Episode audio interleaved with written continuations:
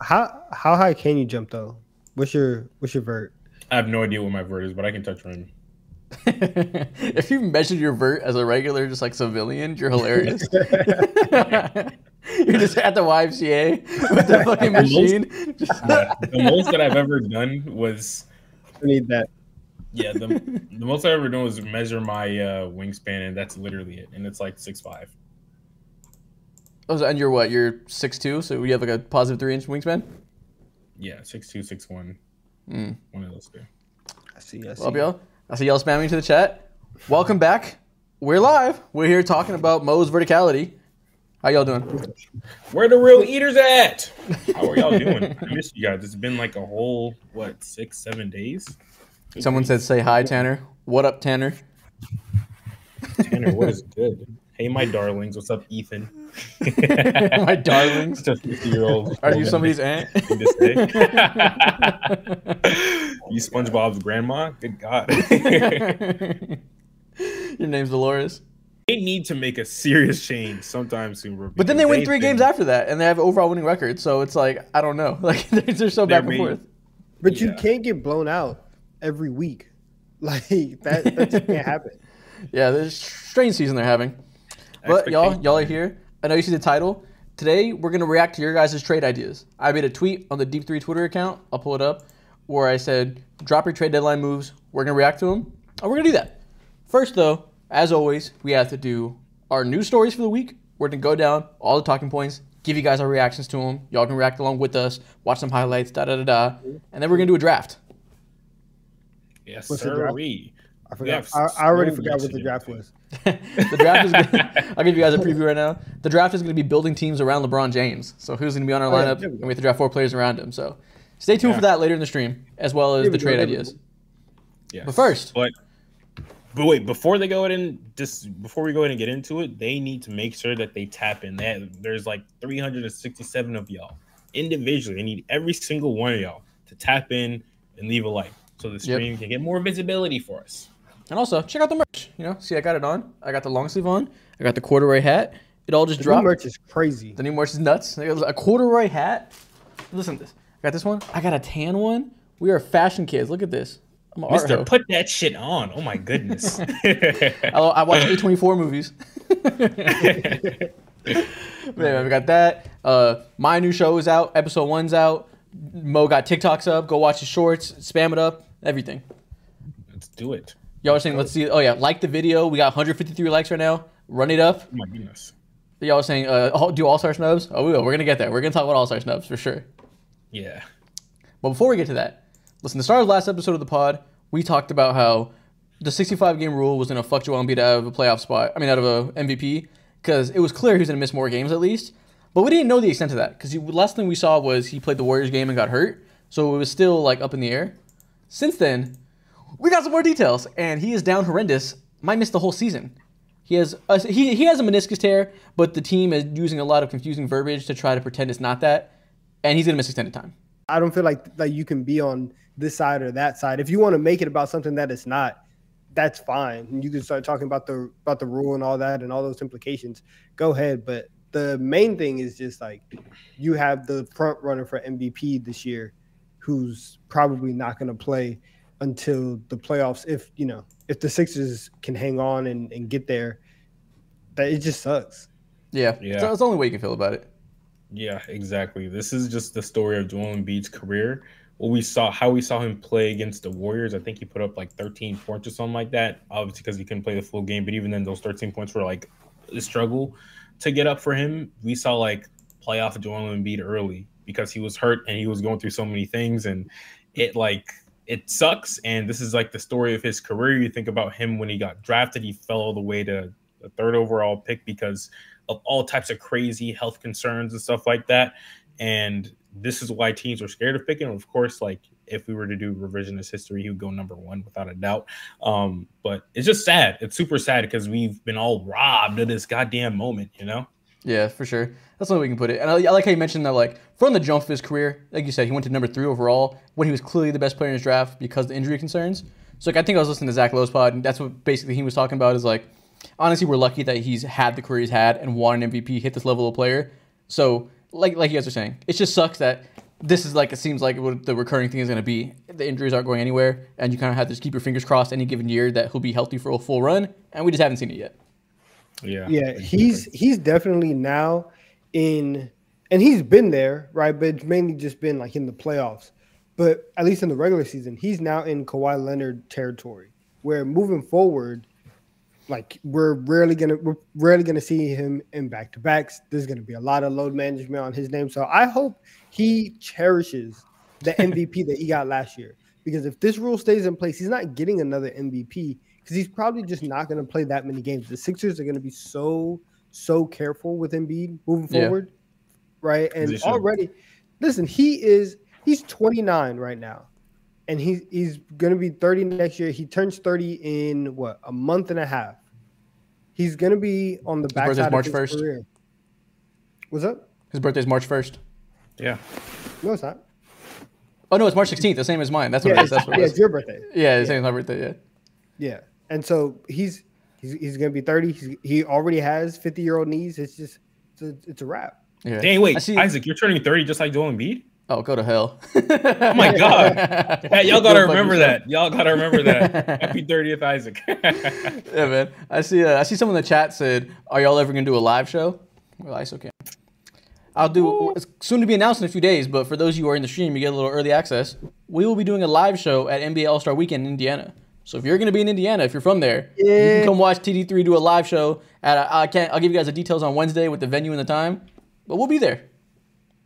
Yes, sirree. So if you're surprise, pull up, come see us, shake our hands, let's share a plate of crayons, my brother, and enjoy that moment. Someone said, "Dang, Isaac is getting old." Not that old. Yeah, man. Bro. Yeah, a lot of news to get to. We'll move on from Joel Embiid. It's been talked about. Tough. Sad. We'll see if he comes back for the playoffs. To be determined, right? Yeah. Next thing we got to talk about, as well as him, Zach LaVine. His body is down bad. He's going to miss the entire season now as he has surgery on a right foot that will hold him out for 4 to 6 months, which conveniently came after rumors of him being traded to the Detroit Pistons were amidst the NBA world. Yeah. Say, listen, I'd rather sit at home, not play basketball for the rest of the summer, and go to Detroit and play basketball for them. And listen, respect, right? Respect. Because I wouldn't want to do that either. So I'm saying road trip to Indiana coming up. Yeah, y'all pull up to Indiana. You'll be there. We'll be there. Your details are coming soon. Someone said, what if I brought a box of crayons? Please bring crayons. We need that. I need some crayons. We're signing in my house. Well, yeah, we're signing crayons. We're signing all crayons. I'll take a bite if you take a bite, bro. Like we're with it. We're with it all. But what were you saying, Donovan, about Zach LaVine and the Pistons? Oh no, I was just saying he made the right decision cutting off his foot instead of playing for the Pistons. Like that's just good business, you know. Yeah. Yeah. People are asking, will the live show be streamed? No, it's not gonna be streamed, but it's gonna be uploaded the next day. It's gonna be edited. It's gonna be like a normal episode. So everything will be as normal, unless you want to come and see episode 75 in person, or 76. Yeah. Yeah. But real quick, I got some donations to get to. Elena tipped $1.50. Mo Cheeks Monday is finally on a Monday. Let's fucking go. I wasn't feeling sickly this week. I got y'all. Shout out to Elena. She's on a hot streak. This is like she's donated every single stream, I believe, that we've been on. Crazy. Yep. A non-tip $5. Isaac better keep the same energy and not talk about the Celtics for more than 15 seconds after his bum-ass Lakers blew them out at home. Signed, a hating-ass Celtics fan. Why would you bring it up if I wasn't going to? Why would you, if you don't want me to talk about it, why would you bring it up? That was a weird way to try to get off some hate. You just made yourself look bad, my boy. I don't know what that. You should have just never said that, bro. But thanks for the dono. You better not bring up your bum-ass team beating the fuck out of my team. Yeah, right. You let Torian Prince drop y'all off. Oh, my goodness. You got it. I had nothing to say about it. You brought it up, not me. Shit happens. Yeah, that's sick. So Matthew tipped $5. Based on hype and potential, Zion is the greatest bust in NBA history. He was meant to be a fair replacement for AD, but plays even less games and has zero dog. Listen. No. Not even close. No. Not even close. No. I mean, like, Greg Oden is up there. Like, Greg Oden, when he was actually playing, was dominant. You have him. What? Who else is at the top of that list? I mean, the biggest one is obviously, like, Len Bias. You know, does it count? Is that a drop? What the fuck? I'm just dying, Donovan. What was he supposed to do? That's what I'm saying. That's what I'm saying. Like, we just God had other plans for him, man. That's what I'm saying. We're just talking about like hype and potential. Where everybody the heaven bells are calling you. You calling him a bust after he died? No, but like everybody said that Len Bias was gonna be the guy, and it just never came to fruition. Like in terms of what the expectation was, right, and what actually happened in reality. That is probably the biggest difference in NBA history. I was going to say Hashim to beat, but we'll go with Len Bias. Yeah, I mean, am I wrong? You could have, it would have been fair to go also say like someone like Ben Simmons, considering the comparisons he was getting and shit. But damn, I won't say you're wrong, but that's cold-hearted. To the Bias fam, if you're watching, I'm so sorry. That's funny. Elena tipped $2. He said, she said, I'm mostly donating to get Don out the hood, to be honest. Facts, let's get Donovan to the burbs. He needs to get out the hood too. Wow, Donovan, you're when did I get to the hood? I was not aware that I was in the hood. Listen, those H-Town streets are crazy. Yeah. I guess. He said, I live in a gated community. Next story. Let's talk about LeBron James. You know, we opened the last pod episode, if you guys got to see it, talking about how he has been on a drama rollout, I'll say. He was doing some subtweets to whoever it may be, saying a lot of stuff in the media about this and that, clearly showing some discomfort with his team. Apparently, it's reported to Windhorst, who knows where he got this from, that LeBron was simply using the Knicks to put pressure on the Lakers. After the Knicks game, he put a towel on his back, which is absolutely nothing. That's hilarious to be a story, but you know he's been doing a lot lately. How do y'all feel about this? Bro, leave us alone, man. Leave us alone. If you're not going to come to the Knicks, leave us alone. Keep our names out your mouth, LeBron, because you've been doing this for literally 14, 15 years, talking about, oh, yeah, like I want to go to New York. It's my favorite place to play. I love this. I love that. Putting the Knicks towel on this, you're using us, and I don't appreciate that. I see through your games, LeBron. I see it. Leave us alone, please. It's annoying. It's frustrating. Well, what if he ends up? I mean, if there's a good chance he'd leave this summer. Come on, be about it. If you've been talking for years about playing for the Knicks, if you are serious about it, come play for the Knicks, right? Leave the Lakers, come play for the Knicks, and do the same thing that you did here, or do the same thing that you did with all the other franchises here, and win a championship. Then we can do all this. But if you're just gonna be talking and flapping your gums, please stay over there. Like, I mean, it's not exactly a free agent right now. What do you want to do? It's just the rumors, man. He has the player option, but he does this very frequently towards contract years or whenever he's upset, and he keeps breadcrumbing the Knicks, and I don't appreciate it because we have something good going on right now.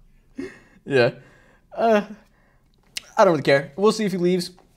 As a Lakers fan, I'm at the point where if he leaves, the era's played out, and I'll be very sad, but it's not the end of the world. It would be cool to see him go to the Knicks, honestly, if of all the places he could go to. Obviously, like going back to the Cavs would be a cool thing with the talent they have, but the Knicks would be awesome. You also got a championship out of your LeBron experience. Exactly. So I'm cool. If that didn't happen, I'd be in despair all the time, but I'm chilling. Exactly.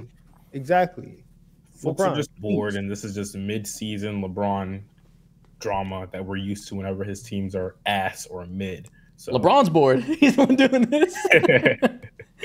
Yeah. I see a comment. A chat thing says, thoughts on Kuminga's recent rise? We're gonna get to that because I have some. Yes, exactly. Stay tuned, my brother. It's on the list. Anyways, let's move on. That's enough Bron talk. Amazing. All-star snubs. Trae Young was snubbed. This is a tweet of him and Curry talking. I don't know why that tweet's here, but Trae Young was snubbed. Yeah. How do y'all feel? Well, so in that tweet, for context of it, Steph Curry was like, don't worry about it. You still him.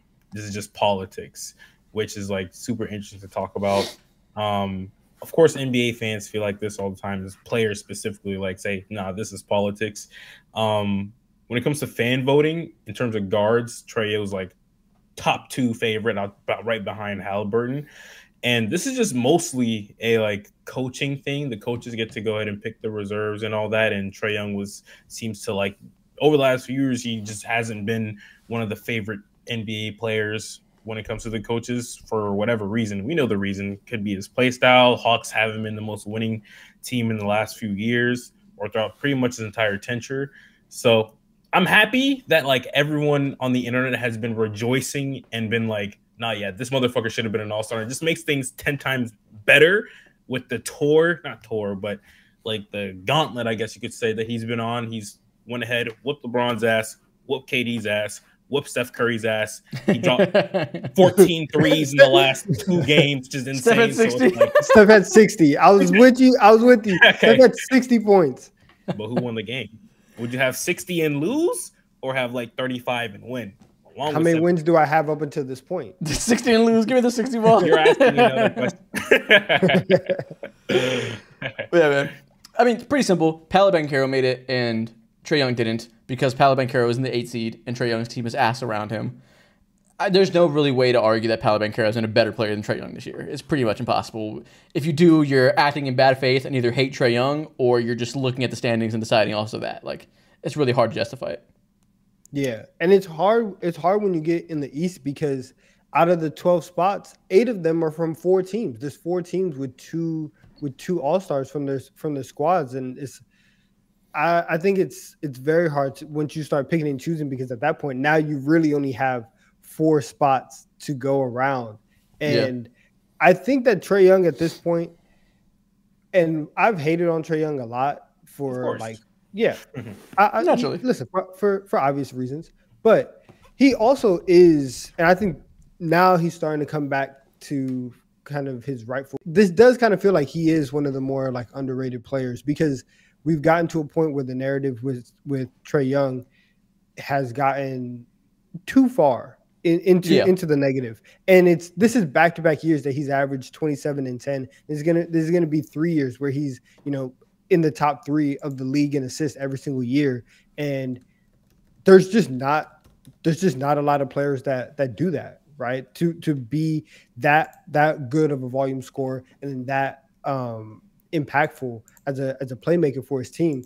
And so when you look around the league, why isn't Trae Young in 2 years, right? In 3 years, why isn't Trae Young an all-star every single year? Like, he should be a lock in the way that Damian Lillard is, where even when he's having a down year, we still look at him and we're like, okay, but that's Dame.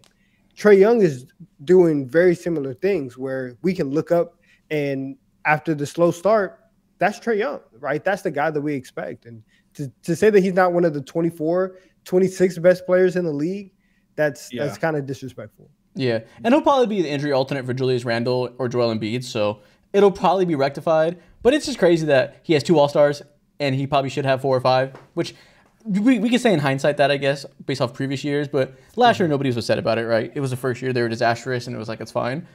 But it's...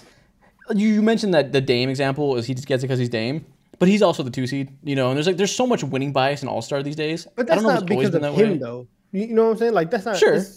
But I mean, it's not.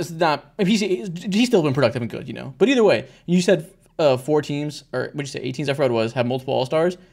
Yeah, because of winning. Everybody just goes so towards like, this team has this many wins, this place in standings, so they deserve 2 All-Stars. And it's just, I feel like it's such a weird backwards thought. Like, this isn't all NBA. I hate the idea of like, so-and-so team deserves this many All-Stars. I feel like this should be a more individual award. Not entirely, but the scale's too far towards winning, I think. Yeah, exactly. And I think this needs to be, 2 things need to happen. The scale needs to be realigned, and people really just need to focus on who are one of the best 24 players in the entire NBA. That's where like 70 to 80% of the conversation needs to be had. And then also another thing that needs to happen is that JJ Redick's been pushing this propaganda over the last, 2-3 weeks or whatever, saying that the 12 all-star spots in the Eastern and Western Conference was made before we had like 30 teams in the NBA. Yeah. The league, of course, has expanded since then. And we just quite literally, there's way more talent in the league, and the math is mathing. We literally need more roster spots as well. Yeah. It was 23 teams when last time it expanded. So that's how many teams were in the league. And now there's 30, you know, 7 more teams, no all-star spots. And I was listening to numbers on the board, and Kenny was talking about it. Right now, 3% of the league gets into the all-star game. Back then, in 1992, it was 9%. Whatever, so same amount of all-star spots, less teams. So it's just, it's massively harder to get in. And like, that matters historically, because you can look back at 1992 All-Stars and it can look exactly the same. But that was just, like, mathematically, it was easier to get there. You know what I mean? Like, more percentage of the league got there. So, not like it has to be back to 9% today. That would be a big, big roster upsize. But, like, can I get to 6? Can you meet in the middle? Like, probably. Yeah, exactly. And what's interesting, too, is that the NBA, a couple years ago, they expanded how many roster spots in general each and every NBA team are allowed to have. And to see them do that and not follow with doing the same thing with the all-star rosters is kind of like a head scratcher, and that's really showing that that change needs to probably happen soon. Yeah. So Trae Young was obviously the biggest snub in the East. Trae Young obviously the biggest snub in the East. He probably should have been over Paolo Banchero, who, like I said in the last pod, I actually cut the line because I didn't want to be a hater because I feel like I've been shitting on Paolo too much. I wish I didn't cut it. Where I said that he's entirely coasting off of the first month of the season when the team was really good and he was labeled as like the number one option on this good surprising team. Go look at his stats in January. Here, it's not that great. Like it's a bit shocking efficiency wise. But yeah. Oh man. What about the West? Obviously, there's no Kings. A lot of people have a lot of issue with that. They're like, how did the Kings not get any All Stars and the Lakers get 2 or whatever? Do you feel like the Kings deserve one? They deserve one if, and this is going to sound like hate, and it's really not, but like if Karl-Anthony Towns is going to be the 12th guy, then the Kings deserve one. Because, see, I like that more. I like that. Yeah. Yeah, because in my opinion, Rudy Gobert should have been the pick over Karl-Anthony Towns. Mm-hmm. I don't understand how Cat was the guy because the points per game. Exactly, right. But the Timberwolves' entire season has been based on their defense and the fact that they are the best defense in the league. And you are that because you have the defensive player of the year in your, you know, manning your defense.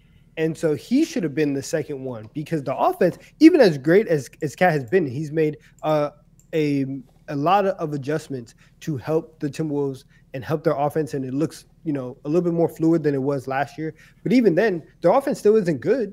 Right, it's not a great offense. It's a lottery level. Exactly, they are good because of their defense, and Rudy Gobert should be the guy, especially if he's going to be the best defender in the league come April when we give him DPOY. Like, that's messed up. Yeah, and like if you want to give it to Cat, or I'd say if you don't want to give it to Sabonis, the only reason Cat's on there is because of the 1 seed, and people say the 1 seed deserves 2 All-Stars, and I say fucking why? They are a great team because of depth, and they have lots of pieces. 2 big men who are bringing a lot to the table in their own unique ways. Anthony Edwards, Jay McDaniel's a great wing. You know, it's accumulation of talent and everybody contributing. They're not. If the Lakers are the 1 seed, it would be because LeBron and AD are going crazy because they don't have that type of supporting cast. Not the case with the Timberwolves. So like, I have it pulled up right now. Sabonis versus Cat. You're not going to find anybody in the fucking world right now that's telling you Cat is having a better season than Sabonis. Yeah. Yeah. You're absolutely right about that. I think the thing with the Sacramento Kings that kind of like skewed them and why everyone's like kind of, ooh, ah, like the Kings have been really meh. They had really identical records up until this point compared to last season, but last season is completely different because they had the whole light the beam thing and have like been very good for the first time in like 17, 18 years type shit, you know? And so now that these expectations have been placed on the Kings and their fans and all that, everyone's so like cool off of them, which is kind of wrong, but at the same time, it's just how the NBA works sadly nowadays. Yeah, and this isn't even getting to De'Aaron Fox, who's been excellent. Yeah. Yeah. And it really is like when you sit back, it's just politics because you talk about like the Suns. The Suns have 2 All-Stars and they're below the Kings in the standing. Right, the Pelicans have no All-Stars, and the Lakers have 2. The Pelicans are above the Lakers in the standings, and so obviously, right now, look, I'm not going to sit here and act like Zion or BI has had a better season than AD, right? But if everyone's like, oh, the 1 seed deserves this many All-Stars, and we're given this winning bias, then okay, there's a whole bunch of teams above these other. You know, above these other teams that are in the play-in, lower down on the playoff scale. That if that's your logic, then let's stick to it and let's move like that. But it's not the case. But I truly think that De'Aaron Fox should have been an All-Star over Karl-Anthony Towns if that was the pick. Listen, all this would be solved by expanding to 15-man rosters, all of it. If we had Sabonis, Fox, and Sengun added to the West. And then Trae Young, Scotty Barnes, and whoever you want added to the East, there'd be very little issue. But then there would be no content about All-Star snubs. So, oh, there still would. But where's Jamal Murray? Where's where so and so? Like there would always be more names to add to the bottom of the list of teams just feeling slighted. Getting to the 16th person in the conference is like, you're good. It's okay. It's okay. All right, as we can move on from All-Star snubs, we know it's iffy. Next thing, we're not gonna talk about that. What's the wisdom? What is this? Let's see. Oh yeah, LeBron had this comment where he said, "The cars, the jewelry, and all the other dumb shit don't matter. I see a lot of these kids get so unfocused about stuff that is so material they can lose their focus. Worry about the game and everything else will take care of itself."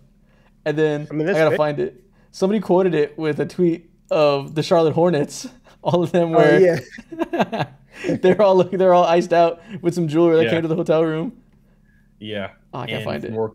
Yeah, I couldn't find that shit either. But for more context, and yeah, everyone was, that's LaMelo Ball's brand, and the overall like Charlotte Hornets seems to be that their go-to thing. They love all the nice and fancy things. Their best players are Melo, so of course they're gonna like, you know what I'm saying, be all around him and be whoop-de-whoop. But most of the NBA is like that anyways.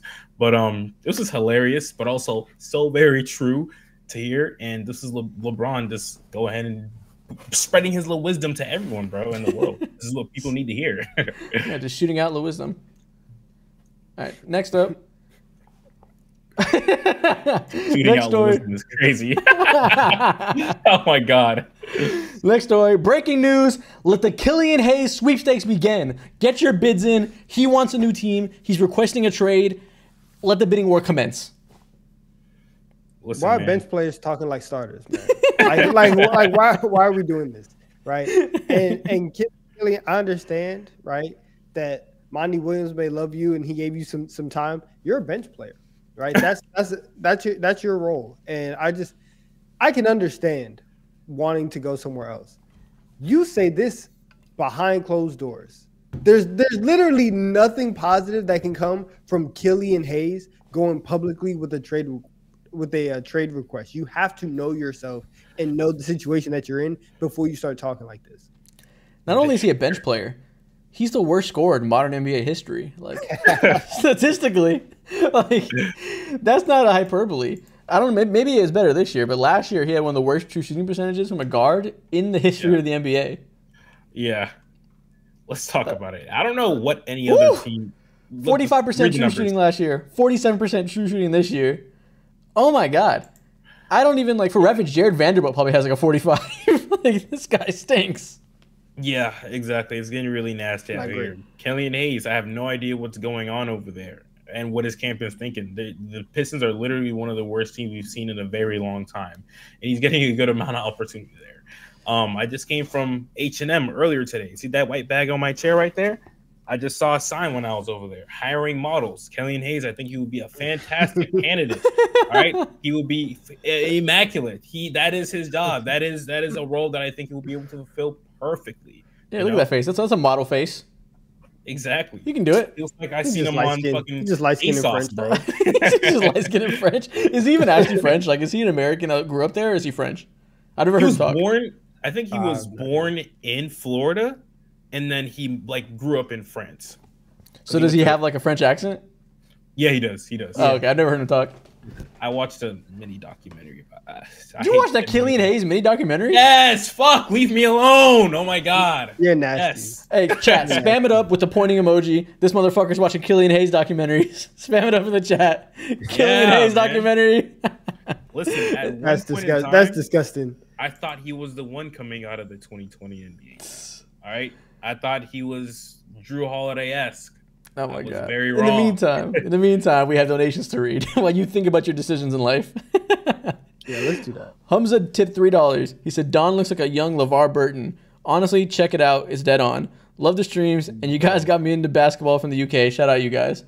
All right, let's check out young LeVar Burton. Who is this man? First of all, shout out to the UK. You know I rock with the Mandem. I don't think this is me. Yeah, listen, a lot of these comparisons are on. This looks absolutely nothing like Donovan. I won't give it to you. Racism showing up again. Thank you. Y'all are constantly spamming Ryan Clark, and I believe that one, but this one doesn't quite do it for me. Thank you for the dono, but my man. Thank you for the dono. Look yourself in the mirror and smack the back of your head because that was awesome. Please. Ethan 26. Go ahead. Ethan2060 tipped $1. We've been talking about the Hawks selling, but what if they buy instead? Dejounte plus Hunter and a first for Mikal Bridges and Dinwiddie. Dinwiddie's contract expires this summer, and the Hawks can go get a third star after. They're not going to trade Mikal Bridges. They treat that man like he's made of gold. Yeah. The Brooklyn Nets have no incentive to go ahead and do that. For Dejounte, it doesn't make any sense. Max tipped $1. Let's be honest, LeBron is gone after this year because he's going wherever Bronny's going. Trade him to at least get something out of him. My guy, Bronny is not coming into the draft this year. Very unlikely, I think. Listen, yeah, he might. He could. He definitely is. He's going to get picked up. It's not definitely whatever. Is. There's a good chance he doesn't. Goes back for another year.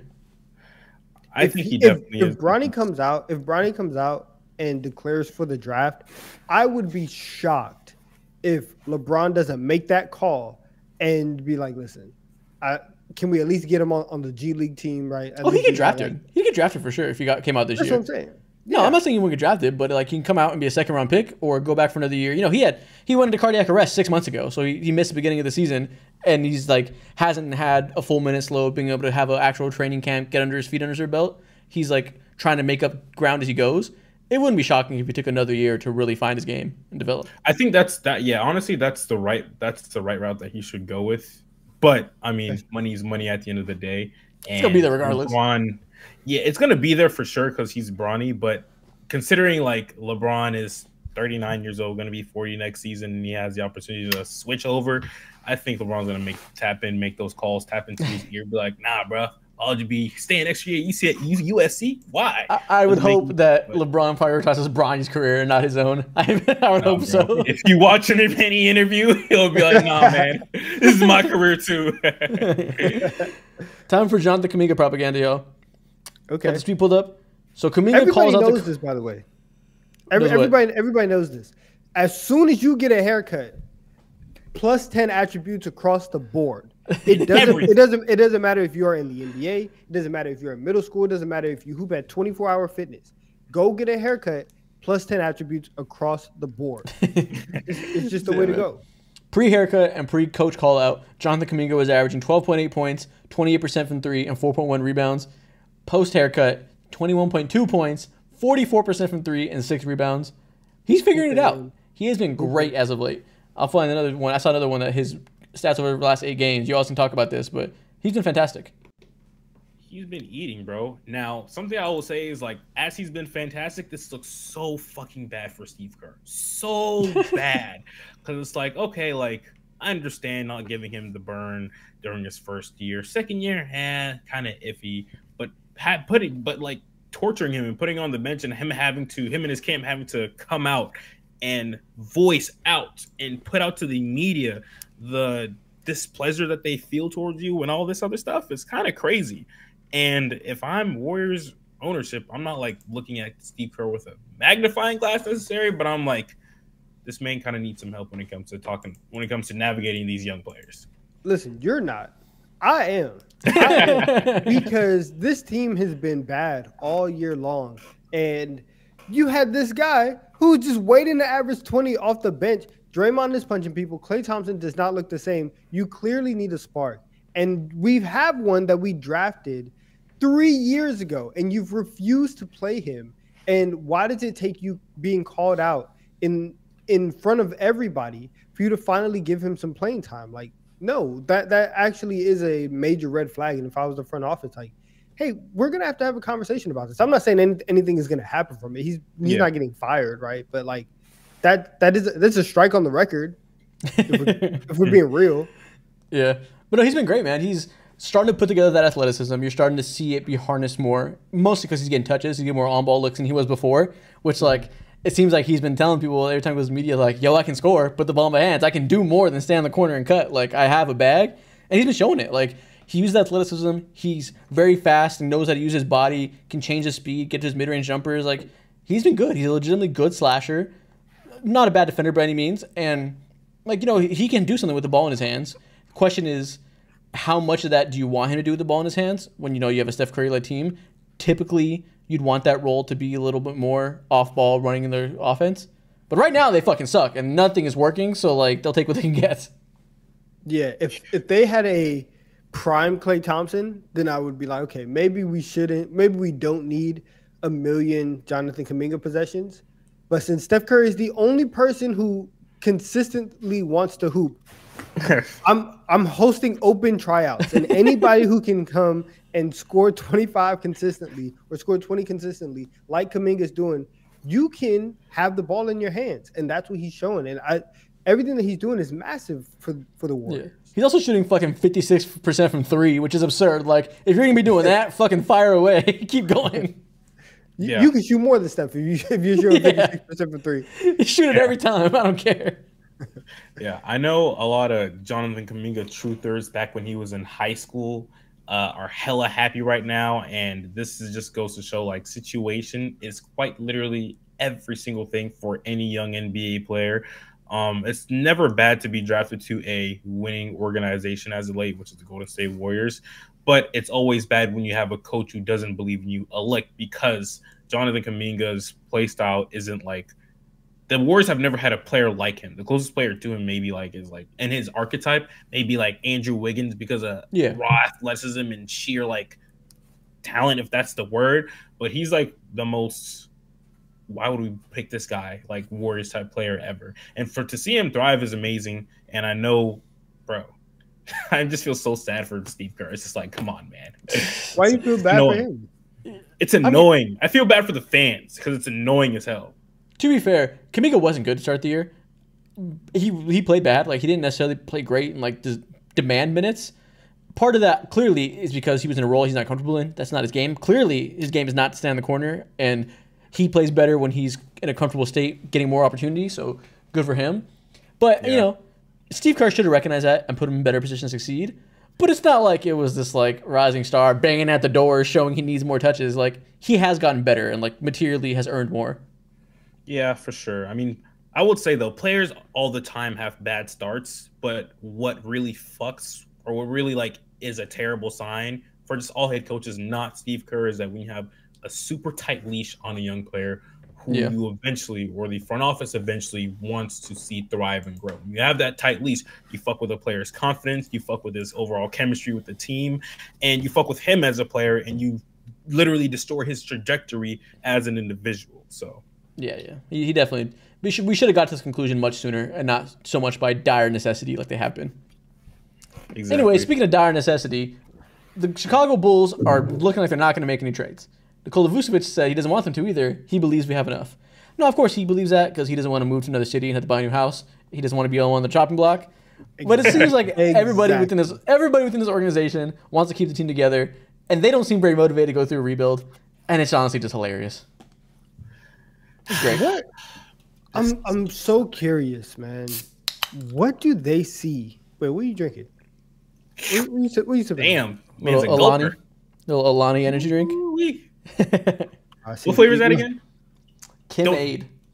Okay, cool. It's like a pink lemonade. I see. I'm jealous. Anyways, I'm very curious to know what the Bulls see when they watch this basketball team, and how they make the jump from we're in the play-in and Zach LaVine is electing to get foot surgery to, yeah, this team can win a championship. Like, what is it about this team that makes them want to keep this entire squad together? Like, they just have to be the best of friends. The vibes have to be absolutely immaculate regardless of the record, because nobody wants to leave anybody's side. It's crazy. What they see is, if we trade all these guys, we'll be terrible. And we're currently leading the league in attendance at the moment. And we're making lots of money at the gate. And if we don't do that and we have a terrible team, we're going to make less money because nobody's going to come watch a 15-win team that's rebuilding. And our pockets, we're not Steve Ballmer. We want to be profitable and lead a team that is competitive and successful. And maybe the goal isn't to win a championship. It's to be a good business. That's what they see. Two things can be true at once. I believe both of those things are true. And also, something else that may be true, they may have a bunch of nematodes in that front office running around not knowing what the fuck is going on, bro. All right? So, as of now, like, bro, they like you said, they see the profitability. But even then, I sit down and think to myself, if y'all are already this ass, how much worse do you have to get to see, like, attendance drop off like that? Doesn't really make any sense. I see some comments in the chat saying, I thought y'all guys were ranking trades. We're going to get there. We're going through the storylines right now and the biggest news stories, and then we're going to start talking about some trades. So be patient, chill out, grab yourself an Alani or some kind of drink, some food, chill out with us. No, no Alani. The streets is saying that it's trash truck juice. Yeah, truck juice. That's crazy. What the fuck does that mean? This man drinking motor oil? I don't know. Oh my God, that man grew up in a trailer park? Okay, man. Listen, I got this for free. I would never buy this. Somebody who lives here performing in this apartment continuously buys things and presses their old address. Don't blow the spot up. Don't blow the spot up. So they sent me old shit. Like, this is the second time I got free Alani because some woman who lived here before me keeps sending it to her old address. I'm like, bet, free drinks. I'll take it. It's hilarious. Scammer, I like that. What am I going to do? No. I don't know who she is. I can't give it back. I don't know what to do. You watch it right now. Leave a like on the stream. We only have, we're shy of 400 likes right now, bro. We have 394. Shame on you. Shame on you. You. You claim to be real TD3 fans. Liar. Liar. Hurt my feelings. You need to get the likes up. Damn. Yeah. I won't go as far to call you liars, but I'd appreciate some likes. I'll take it straight. Last news story before we get on to the trade talk. Jared Vanderbilt is injured. And it's feared he could be lost for the whole season, but right now they're going to reevaluate him in 3 to 4 weeks. They're putting off the season-ending surgery to see if he heals up before they make that, you know, like drastic move. Does this impact how you view the Lakers, though, ahead of the trade deadline? Ass is ass, man. What type of ass are they? You let me know. Well, I'm going to sleep. I'm going to sleep with this news. I don't care. It sucks, though. It sucks for Jared. Poor guy. But yeah, it just doesn't move me with the Lakers. Like, I mean, the fact, and we've talked about it all year, but the fact that LeBron and AD have been great and healthy all year long, and they still suck.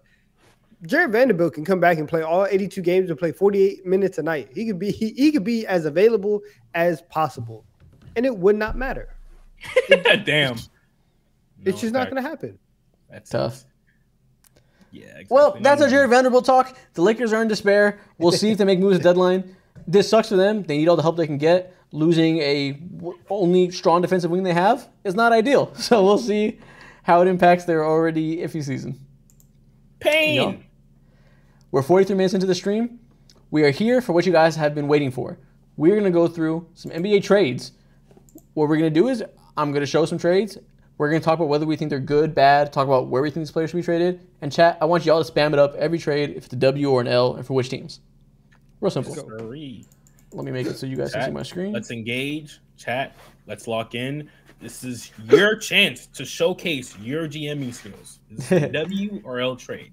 This is a common one I've been seeing for a while. Drummond to OKC for Poku in some seconds. Do you think Drummond moves the needle for the OKC Thunder? Is this a W trade or an L trade? Moving the needle is a stretch. It's a W trade. Moving the needle sounds like he's like a super impact player that changes the trajectory of your team or can win you a playoff game.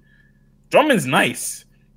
I mean, I would move the needle. Moving the needle, you can just move the needle a little bit. You know, it could be a little up there. It doesn't got to be a huge moving the needle. Yeah, you can just slightly tick it. They're already at the top of the Western Conference. The needle can't move much further for the Thunder. And so it's like they are a legitimate title threat. If you get a backup big, which everybody has been asking them to do all year long, this would solve the problem of getting a backup big. So it's a good move. This is very cheap, so I'd be cool with it. I don't love the idea of Drummond as much as everybody else does, because if they get a big, I really wish it could be like a stretch big, which is hard to, it's hard to find. Even beggars can't be choosers if you're not going to give up a lot of assets. But like, I really want them to get Kelly Olynyk, because I think so much of what makes them great right now is the fact that they always have five out spacing and always have five guys in the court who can handle the rock, can set screens, do everything, like attack closeouts, be the screener or the ball handler. That's such a huge part of who they are. And like somebody like Kelly Olynyk is good at that stuff, so he'd be perfect. Drummond would drastically change that, because they don't currently have anybody in the lineup that just like is a big dude that stands there. Not really Drummond's game to put the ball on the floor. Yeah, exactly. It sucks. I see the vision with this is like they match up with a team like the Lakers or the Nuggets or literally any team that has a super physical big. Send Drummond in there for like 5-10 minutes. Throw a shoulder into that man's chest, because he's hurting Chet Holmgren too much.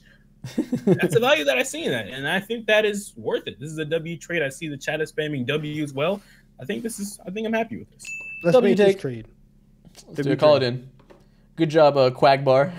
Good for you, man. Oh my God, this is an insane trade. I'm scrolling past that one. Please, if Toronto continues. Brothers, listen, brothers and sisters, crayon eaters alike. If you are making 24 player trades, don't send that to us. That's just never gonna happen. Like 24 players are getting traded. Come on now, let's be realistic. PTC, bunch of numbers, says Kevin Herter and Donovan Mitchell. I mean, and Davion Mitchell. Oops, for Gary Trent Jr. Toronto continues to clean house and gets a young piece of Mitchell. The Kings get a definitive upgrade to the shooting guard position without giving up significant assets. Gary Trent's expiring, so not a huge commitment, and you get off the Kevin Herter money long term. Okay, the question is, do you think Kevin Herter's been so bad you got to dump him for a one-year rental?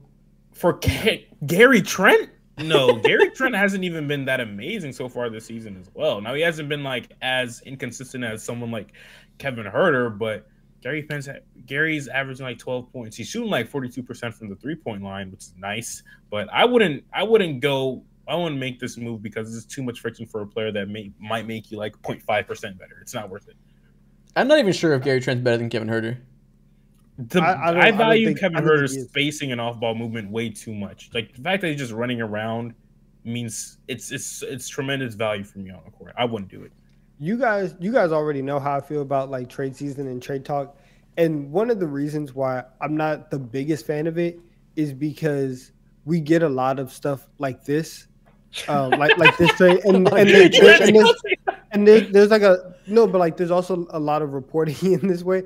We had it in the doc earlier, but we skipped over with the Mavs Bucks trade, where it was like Grant Williams for Bobby Portis, and there's so many trades where it's like one team is like, hey, could you give us that one guy that would actually make us a legitimate title contender, and he's really good, and in return, I'll give you a player who's playing bad and wait for it is also on a bad contract. How does that sound? Are you enticed? And it's just so many trades like this. Who do you feel is the bad player in the bad contract in this? And who do you feel is a player that can make them win a title? I think in this case, the idea that Kevon Herter is playing so bad and on that contract that you feel that you have to move off of him, we're not going to do that. Like, it's fine. It's okay. All right, L trade. Sorry, dude. On to the next. Next one we got. I've heard him better as of late too, so it's not worth it. Malcolm Brogdon for Fournier, Grimes, and this year's Mavericks first. We've been over that a lot. Too much? Too much, though. You're not getting Fournier and Grimes and a first. You say Fournier like you give a fuck about Fournier. He's just money. You're not getting the first and Grimes. That's there you go. That makes sense. Or Fournier, like Fournier moves the needle. Not getting that. Okay, we got a big one here. Let's zoom out a little bit. Brandon Clark, Zaire Williams, and Xavier Tillman, as well as a 2024 first-round pick for the Grizzlies, all go to the Raptors in exchange for Jakob Poeltl, Jalen McDaniels, and Detroit's second-round pick, which is essentially a 31st pick. This is a. I like the idea, but a 2024 first, unless that first doesn't belong to the Grizzlies, this is a terrible. Well, it's the Grizzlies first. So I mean, the Grizzlies first. Oh, it's gonna be high. Yeah, they're not gonna have the first round pick. That's terrible. Yeah. Let's call it another first round pick in the future. If it's somebody else's first round pick, maybe. But even then, I like the idea of Jakob Poeltl going to the Grizzlies. Because, you know, they got to get rid of Steven Adams. But the problem is they got rid of Steven Adams for financial reasons because they're going to have a hard time keeping everybody together pretty soon. And Jakob Poeltl is on a four-year, $20 million deal, so he's not exactly cheap. I think he might make just as much, if not more, than Steven Adams did. So they wouldn't have got rid of Steven Adams if they were in the market for Jakob Poeltl, I don't think. Yeah, I would label this as an L trade. I think I see a few people in the chat agreeing with that sentiment as well. It just is like, bro, giving up a whole first for Jakob again is like... He's a great player. He's a phenomenal player. Jakob is tricking people every year. Phenomenal. Yeah. For what he does, cool. I mean, yeah, he's cool. Set screens, you big as hell, you deter shots. We appreciate players like you, but this would be great for the Raptors to get out of that hole they dug themselves into and get a first back for Jakob after they stupidly gave one up. Ooh. Yeah. That'd be great for them. We need to start being more selective with our adjectives. phenomenal and fantastic is a bit much. Listen, man, he's phenomenal and fantastic in his role. What do you expect, man? He's good in his role. Let's just use the word good. All right, so the Bucks get Marcus Smart and Xavier Tillman. I like that. In exchange for Bobby Portis, Pat Connaughton, Marjon Beauchamp, and 2 second-round picks. Woo! This trade would move me if I'm the Milwaukee Bucks. Move me off my chair. Keep in mind, they have no depth right now, and this is even less depth. So is Marcus Smart enough to fix their problem to make you have even less depth, losing two wings and your backup big for Smart and Tillman, who is not particularly good? If you do this, you are running a 6.5-man rotation. And everybody is going to – somebody's getting hurt before the conference finals if you even make it that far. I can't do this. Y'all are spamming W in the chat. Do you understand who would be on the Milwaukee Bucks bench?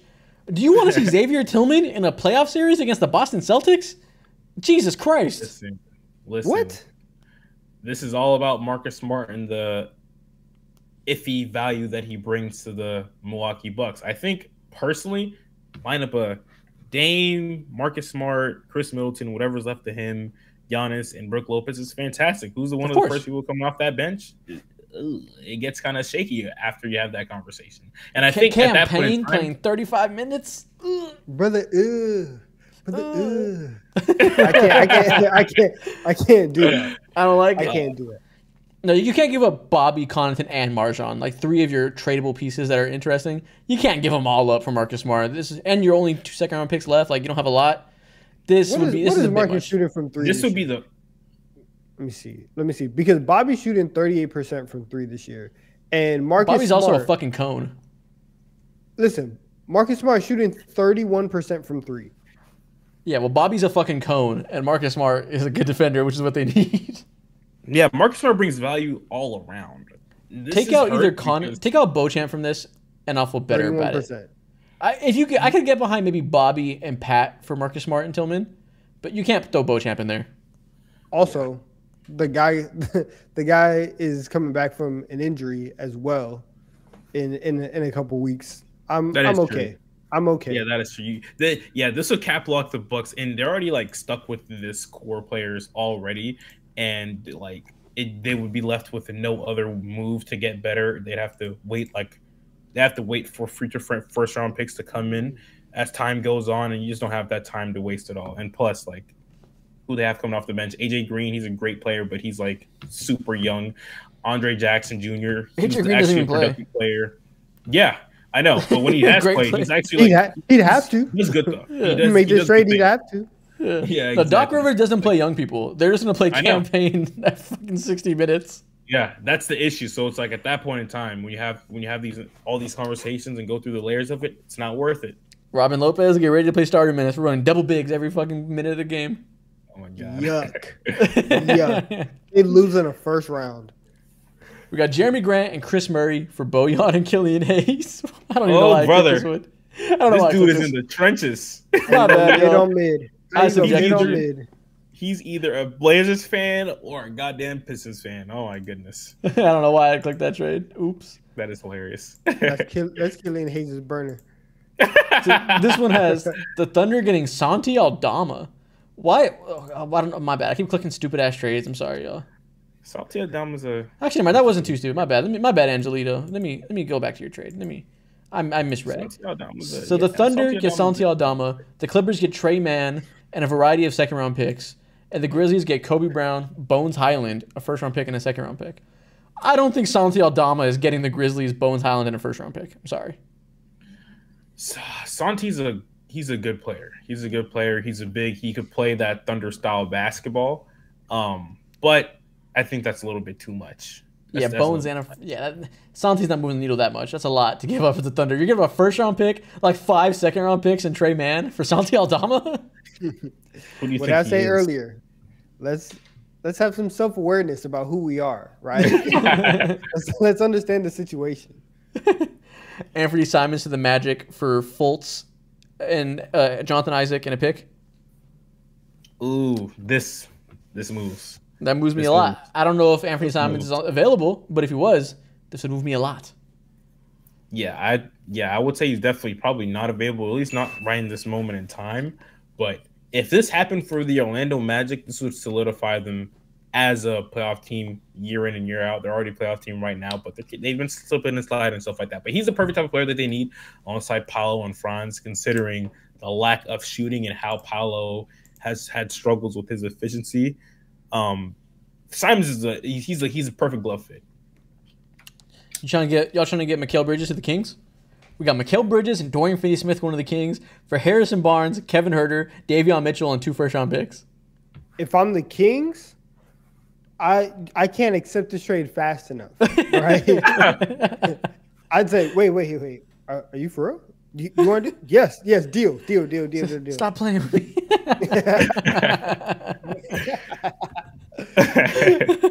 Shout out Usher. But yeah, no, this would be a great trade for the Kings. I don't think the Nets would ever do this. They would. Right mind. So people would have to be drunk and high at the same time to offer.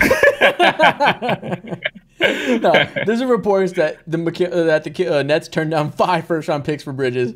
They're fucking insane. They're not getting rid of Bridges unless they're getting Giannis Antetokounmpo in those doors. And even then, you better attach some picks to Giannis.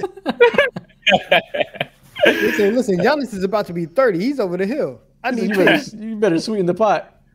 That's hilarious. We don't do 1-for-1 trades over here. There's a lot of Mikal Bridges. Everybody wants Mikal Bridges on their team. Mikal Bridges in a second-round pick. Mikal Bridges in a second-round pick for Jalen Green, Jeff Green, Jayshawn Tate, and 2 first-round picks. Does Jalen Green move you? Another Cam Thomas on the Nets. But worse. We can't have 2 of them on the same team. And he's worse than Cam Thomas. This hurts. This hurts. This is a null and void trade. The rest in donos. Tyrone tipped $2. He said, can y'all do some basketball videos in the future? Potentially. Carter Shaw tipped $5. Who in the Bucks can they even trade for? Because this team is losing in the first round. Also, how much of the Bucks struggles do you blame on Giannis? Absolutely zero are blamed on Giannis. Yeah, I think if he had a bag, they would probably be a little bit better. But I mean, outside that, that's gross. All right, on to the next trade. So it said, I think the Supersonics should trade Michael Jordan for Pepe Sanchez. Nice man. Perfect reaction.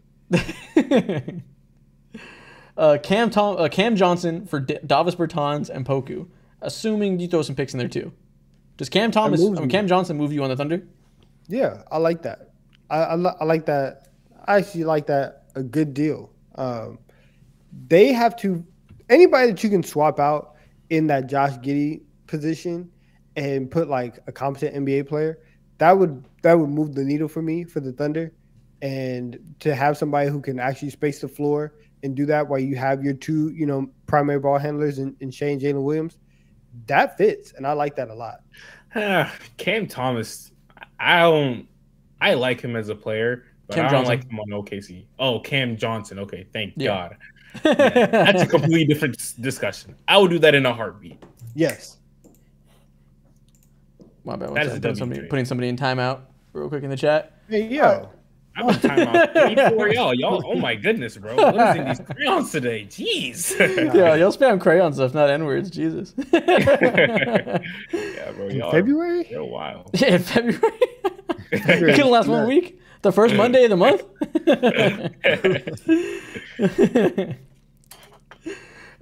YB Hoop says, Clint Capella and Dejounte Murray to the Golden State Warriors. The Hawks get Andrew Wiggins, Gary Payton, Moses Moody, a first-round pick, and 2 second-round picks. Do Clint and Dejounte move you in Golden State? Yes. Go to hell, because that conversation ends as soon as you talk about what our return, the Hawks' return. A first-round pick. If you swapped 1 of the seconds, if that was 2 first-round picks and 1 second, I don't think they can't trade 2. I don't think. Can they even do that? No, they can only trade 1. I think. Yeah. Okay, never mind. But Moody's there. That. Moody for Clint, and then a first. And 2 seconds for Dejounte? Why would the Warriors even do? I mean, Clint, I understand clearly, but Dejounte, I wouldn't really understand because they need players, Mo. They suck. They're bad. Actively bad. Ass. But if you're bad, do you want to get better? Dejounte makes you better because you're ass, but I don't know how much better he makes you. So we're just trying to get better. It's just a day-by-day process. That's all they're trying to do. Sure. Well, you're getting blocked by me, man. Let's see, where are we going next? A lot of bullshit in here. This one looks decent. We got the Hawks getting D'Lo, Austin Reeves, the Knicks 2024 first-round pick, and two Knicks first-round picks, essentially, because they put 24 and 2025, but they can't do that. The Knicks get Sadiq Bey, and the Lakers get Dejounte. Now, why the fuck would the Knicks give up two first-round picks for Sadiq Bey? Now, this is a Lakers and or a Hawks fan, bro. This is a Hawks fan. Are you kidding me? They want Austin Reeves and two first-round picks for Dejounte and Sadiq Bey? He is in the trenches with me. Listen. Oh, my goodness, bro. Let's enjoy the moment. We're on a 4-game win streak right now. Last time I checked, we were tied up with the Los Angeles Clippers. Let's just enjoy the moment. God. Chat, spam up L's for this trade, man. Yeah, massive L's. Chat, you're a little quiet, chat. Spam up. You need to see W's and L's for these trades. I need to know y'all's opinions on these trades. Some of these are horrible, and I want y'all to let them hear it. I agree. Ben Simmons for Keldon Johnson, Doug McDermott, and a first-round pick. You want to see Ben Simmons next to Wemby? Listen, anything that you can do to get a return from Ben Simmons, go ahead and make that trade. Yeah, first-round pick and Keldon Johnson? We're cooking. I actually like this a lot. It's Charlotte's first-round pick, too. Oh, Charlotte's first-round pick? I'm sure it's heavily protected. Yeah, okay. I would do this. I would be so interested to do this if I was the Spurs. Low expectations for someone like Ben Simmons. Just get the fucking ball in Wemby's hand. If anybody can, like, get you the ball, Ben Simmons is one of those players. So I do that. It's a W. Devin Moretto says, Isaac, do you think you could be my long-lost father? Please say yes. Yeah, it's on the table. What? What is happening in our society? That's going on the soundboard. What? Oh, my God. Oh my God. God. Suns get Miles Bridges, Hornets get Nazir Little in a first-round pick. This is probably going to happen, and it's gross. And if you're a Suns fan, you should feel gross about it. Look, I understand the game and the hustle, but what happened to shame? What happened to shame for real? Like a low-level, scummy move, bro. Matt Ishbia, you wouldn't. Never mind. Next team. 3-team trade. The Magic receive Rui Hachimura and D'Lo. The Lakers receive Dejounte and Jalen Suggs. The Hawks receive a Magic first-round pick, a Lakers first-round pick, Fultz, and some salary. Okay, interesting. Lakers get Suggs and Dejounte. The Magic get Rui and D'Lo in exchange for basically Fultz, Suggs, and a first-round pick. I don't know why you give up a pick there if you're the Magic. Does D'Lo move you there? He fits. Really light. He fits for the sake of just like. He does. He's the archetype of player that we want, and he's like he can take us to that next level in terms of stepping stone, similar to what the Minnesota Timberwolves did. I would do this if I'm the Magic, sure. But you lose Jalen Suggs, who's a big part of your identity, and I would just hang up the phone. Yeah, you don't give up a first round pick for D'Lo and Rui. The first and Suggs can't do it. Can't do it. That's a terrible. I'm not giving up assets to. Yeah, they're not. Listen. I'm glad they're not GMs. I'm not giving up assets for D'Angelo Russell at this point in his career. Like, that's just not that's not happening. Yeah, he can't play for my team. Terrible trade. Yeah, some people are saying, hell no, I don't want D'Lo on my team. As you shouldn't. You shouldn't. I mean, depends on what you're giving up for him. If you're just getting him for cheap, whatever. Like, he could be helpful, but you don't need to give up Suggs and a first-round pick, essentially, to get him. Yeah. Momo donated $5. I made a PayPal account on the spot for you bums. What's your guys' favorite numbers on a basketball jersey? Give me one for each of you. Mine is 10. What do you think, Demo? What's your favorite number? I think 15 is cool. 15, I hate that I said that, but I think 15 is cool. I like 3. 3's pretty cool. Yeah, that's a good number.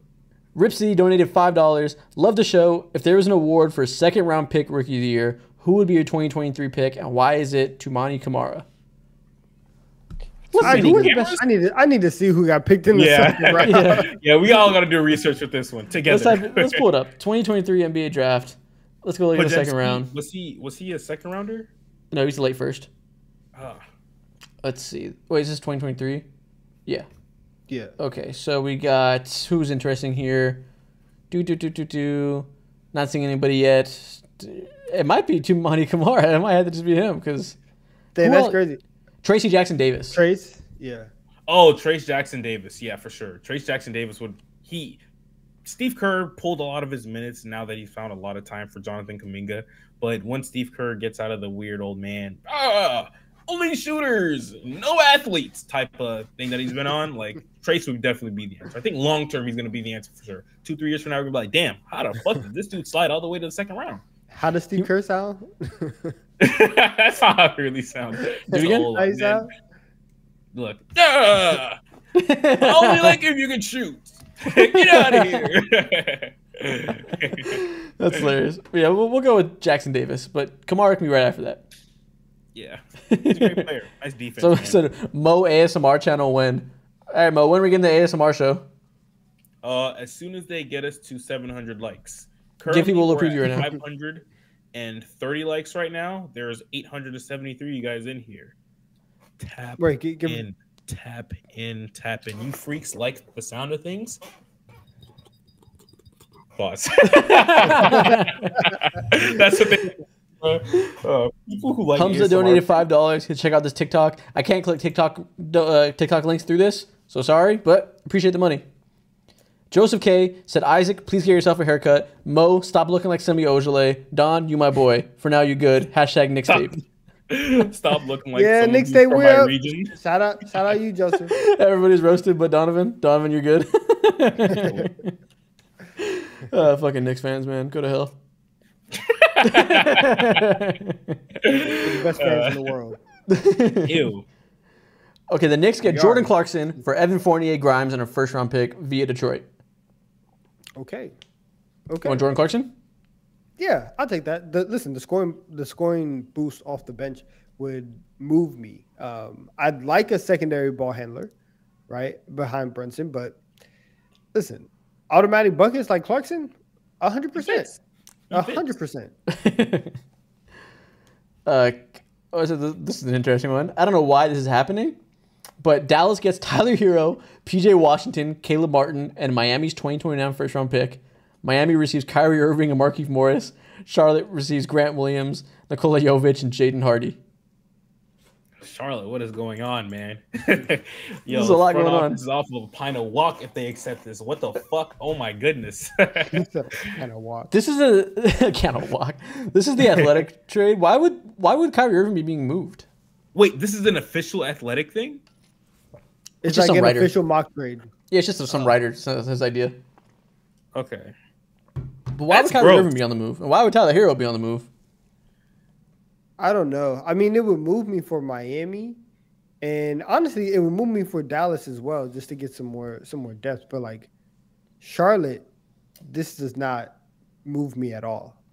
I would be like, why am I in this? Like, why am I on this call right now? Well, PJ Washington's on the way out. Grant Williams, whatever. But like Jovic and Hardy for Washington, and that's not too bad.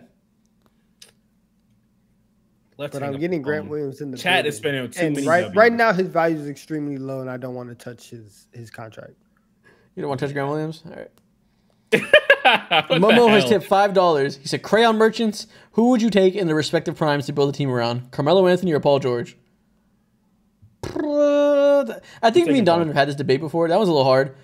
Probably Paul George for defensive reasons, but I'm not mad at picking Melo. Obviously, I think they're probably gonna pull you to the exact same spot, but it's all about how you want to go out. Do you want to go out seeing buckets and a lot of ISO ball, or do you want to go out with potentially hitting the side of the backboard a couple positions? It's up to you, I'm gonna need another star in this team, and I'm more confident of Paul George fitting with other stars than I am Carmelo Anthony. Yeah, I think Paul George is more versatile and built for that, for sure. Donovan, he's more versatile. Oh, bro, give me straight buckets, man. Give me straight buckets. Give me someone who's not going to hit the side of the backboard. At the same time, I agree with Mo. We're probably going to get to the same spot, but I can't go out in embarrassing fashion, and that's what Paul George would have me doing. So I'm going to take Carmelo Anthony. What is Melo? Some playoff gauntlet riser? Nah, but he's not going to give you playoff. He's not hitting the side of the back. No one's calling you playoff. His misses look pretty. Congratulations. Exactly. That's what it's about. How do you want to impact? I'm going to lose either way. I'm not. I just can't get it. How do you want to affect? I can't live like this. M has tipped $1. He said Capella for Grimes and Fournier. I think the Hawks would never do that. Why would they do that too? Maybe they won't. I don't know. No, I'm not going to have it. I'm not doing that. Angelito tipped $3. He said, "My bad, y'all. I went on a little bit of a pick frenzy in the Thunder trade because I got so many. I think I overcorrected on offsetting my bias as an OKC fan. LOL. Yeah, if I remove that first rounder, would you think of the trade? Probably. You're probably right. Listen, self-awareness. Yeah. That's the theme for the day. Just understand your situation. Understand who you are. Good job. Good job for writing that wrong. Man, the donations are flying. And I can't keep up. Momo tipped $2. Another $2 for Mo alone. You are a hater. PG better than Melo. No, you're talking to Don. You guys get him confused a lot because you're racist, but Donovan's the one who picked Melo. Donovan, I'm getting framed as you, and I don't appreciate that shit. Listen, man, you got to know ball, right? That's all I got to say. He just got to know basketball. Know ball and learn our names. God damn, this is like the third time in like 2 months. Shit. In a very racist environment today.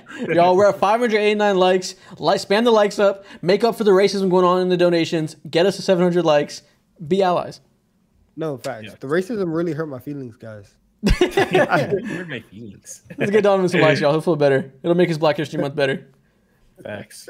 Ryan tipped $1.48. As a Knicks fan, the Knicks are having a lot of injuries, so to get more depth, I would trade Evan Fournier, the Knicks 2024 first, and 3 seconds for Brogdon. But in another trade, the Knicks trade Ryan Arcidiacono and 3 seconds for Sadiq Bey. Brother, keep those trades in my league. Don't spew that on the internet. You're embarrassing yourself. Ugh. Bro. You don't need to give up that much from Malcolm Brogdon. You can do it with less. You don't got to give up a million second-round picks. It's okay. Exactly. Okay. I like the idea. You're sounding thirsty, and I need you to calm down. Your mind's in the right spot. It just won't take as much as you think. Right. It's just Malcolm Brogdon. We don't need 5 picks for Malcolm Brogdon. Yeah. Momo tipped $3. Another $3 for Black History Month. That's on me. My bad. I'm dyslexic. So my bad, y'all. All right, next trade. Let's see. I'm just seeing the same names over and over again. Oh, the Grizzlies trade for Wendell Carter Jr. The Grizzlies said they're looking for a center that can play forward as well and play defense. Wendell Carter Jr. can space the floor nicely and fit nicely into the scheme. He didn't give a trade. He just said a player to the Grizzlies. Do you see the vision there? The vision is nice. Wendell Carter's a very enticing young player considering, like, they know the Orlando Magic are in a weird spot with him. They already saw a lot of success, and the impact hasn't been as felt with why are you laughing, Donovan? What do you see? I'm sorry. So, somebody said just to trade a washing machine for Thanasis. Washing machine. I got a good chuckle. Washing machine. Oh my god, that's good. That's good. That's hilarious. Nah, if Thanasis was to be traded, bro, Giannis would literally he would have a rampage in the front office. But I see the vision on the Wendell Carter Jr. trade. It makes sense. I just need to see the details of it and make sure that the Grizzlies aren't giving up too much. Yeah, man, I'm bored of trades. Let's do this fucking draft. Let's go. I'm bored. Go ahead. Ground Eaters, this is for you. We're going to go ahead and do a trade. We are building players around, like, LeBron James, right, guys? That sounds immaculate. Oh, my God, but there's a little twist to it. So, like you said, we're going to draft NBA lineups around LeBron James. The twist is you can only pick one all-star. So you can pick one all-star teammate, and then you got to pick, 3 role players. Or just people who haven't made an all-star game at any point in their career. Yeah. Yep. Real interesting. I'm down. It's going to be good. Chat. No, I'll make a poll right now, chat. What's your prediction? Who's going to win? Well, we've been pretty even draft results as of late. Yeah, what's your feeling? Donovan got first pick. I got second. Mo has third pick. I'm going to make a poll right now, and we're going to see who you guys think win. Yeah. Let's go ahead and do it. Chat. Oh, someone says, Ishan says, I butchered his name. Bobby, bro. Updated draft odds as of late. Isaac -500. Don +200. Mo +500. That means I'm a heavy favorite by far. All right, buddy. You lost your voting privileges. Locked. Just kidding. I'm just kidding. So this should be interesting. Right now, Donovan has 38% of the votes. I got 34. Obviously, Mo is lagging. I appreciate the support. I will do my best to not let y'all down. 37%. Right now it's tied 36% with me and Donovan as the favorites. Mo's lagging behind at 29%. The Mo Hive is showing out and doing their best, but you pay the Mo tax when it comes to drafts. It's okay. It's okay. You know what? When we show up and show out, don't join this side. Stay over there, please. Let's see if you can defy the odds. So, yeah, man. We're at 621 likes. Run it up to 800 for us for this draft. I know y'all love seeing the live drafts. Someone just said I'm the throat goat. That's crazy and random. Whoa. Let's do it. Okay. So is it Donovan Fumbles incoming? I can see it. Donovan Fumbles under pressure on these live drafts. You stay your first round draft pick with your chest when that time comes. I got you. Shams just said, just in, East All-NBA forward is considering the slam dunk contest. Who is he talking about? Let me listen to this. East All-NBA forward. Nice, James. There's going to be an All-NBA forward in the slam dunk contest? Slam dunk contest at All-Star Weekend this month. Jaylen Brown is considering doing a slam dunk contest, y'all. Boo! Okay. Boo! Boo! That's going to be terrible. Why? He's not a slam dunk contest dunker. If we're trying to be real, the slam dunk contest is dead. 2016 was the last great one. We're not going to see like an amazing contest like that for a while. And I don't think Jaylen Brown is the guy that's going to revive the dunk contest. You have no faith in Shaden Sharp. Unbelievable. No, I don't. I don't. All right, man. I mean, the Mohive ran it up. They got him to 32%. Donovan won with 34. I had 33. Mo had 32. So, Donovan, you're the favorite right now. You're the people's champ at the moment. We'll see if you can live up to the expectations. And once again, we all only get one All-Star. Yeah, one All-Star. So, real simple. Let's draft NBA lineups around LeBron James, and you can only pick one All-Star. Donovan, who's the first pick?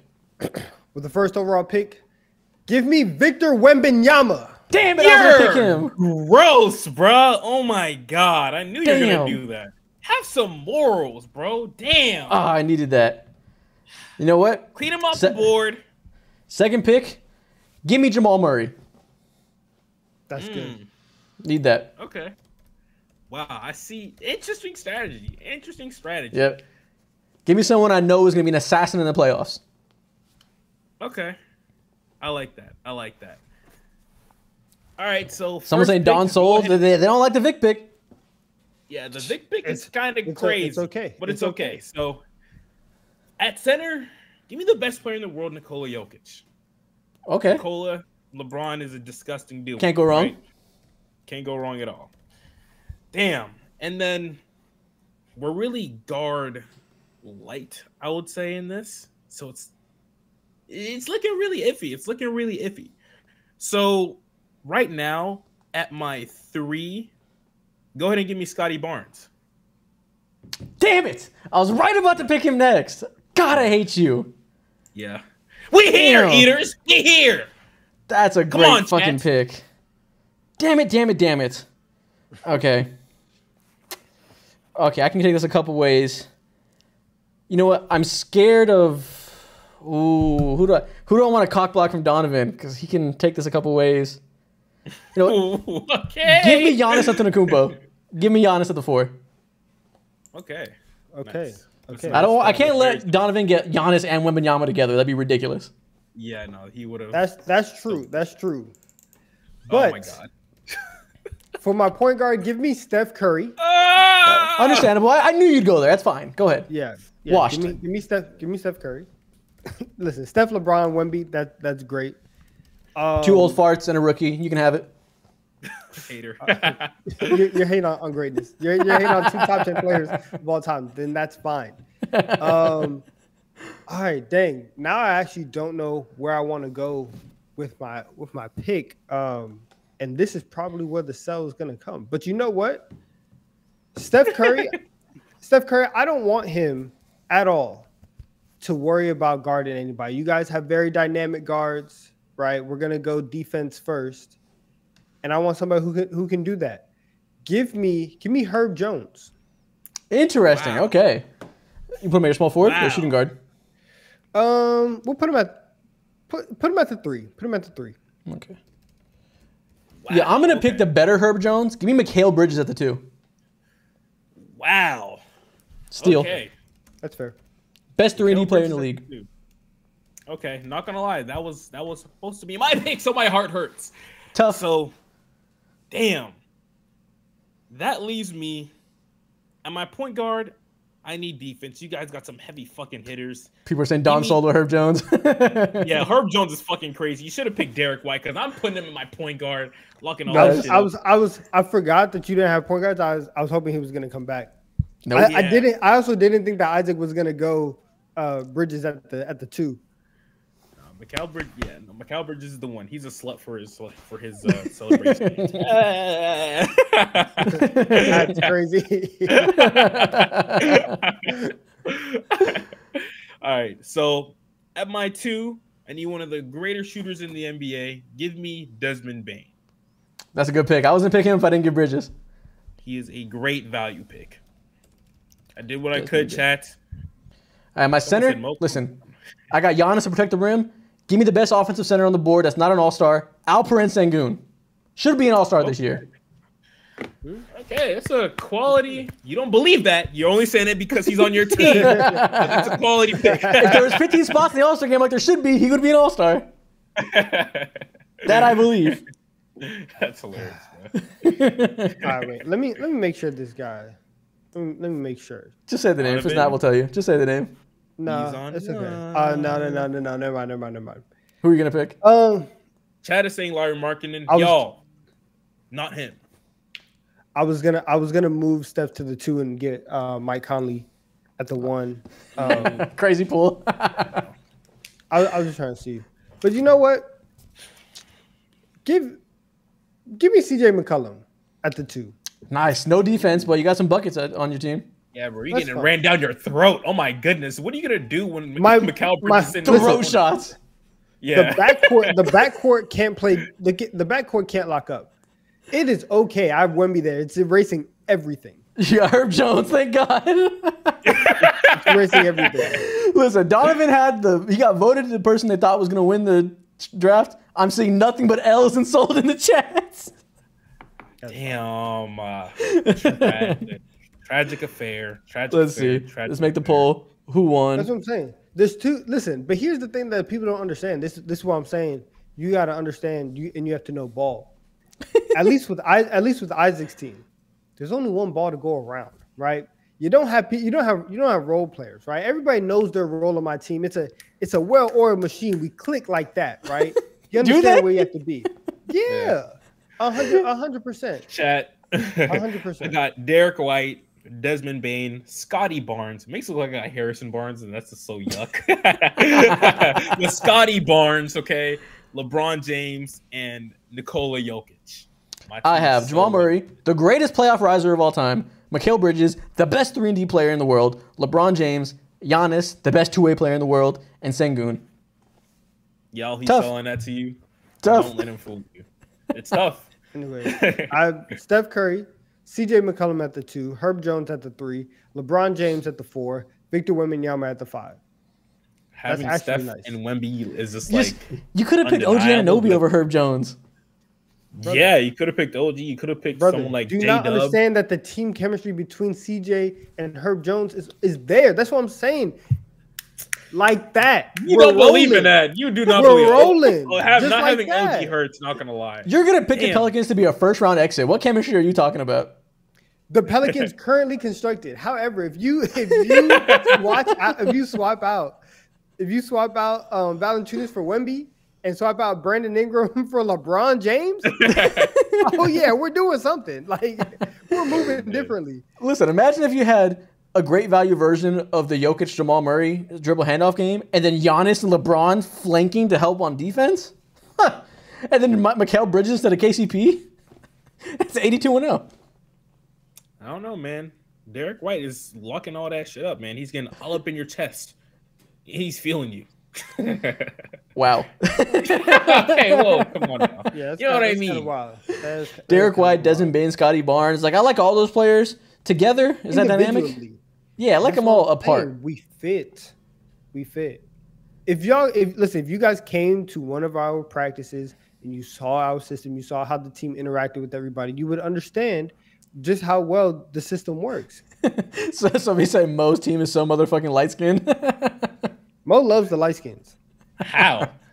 I only have two light skinned players on my team. You just do. Derek White and Desmond Bain. That's it. Jokic, he's white. Bro, it's like a quarter of the league. They're light skinned. What do you want? What do you expect?